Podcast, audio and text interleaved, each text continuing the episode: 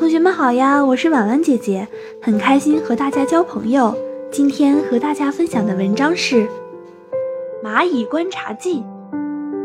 又是无聊的一星期，我像往常一样早早的写完了作业。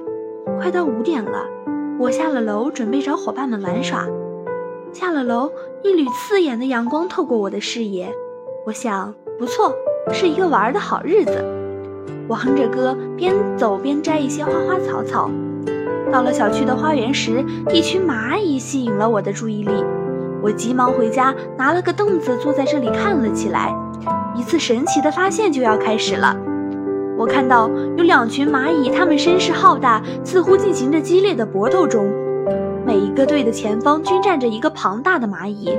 我想，这应该是队长吧。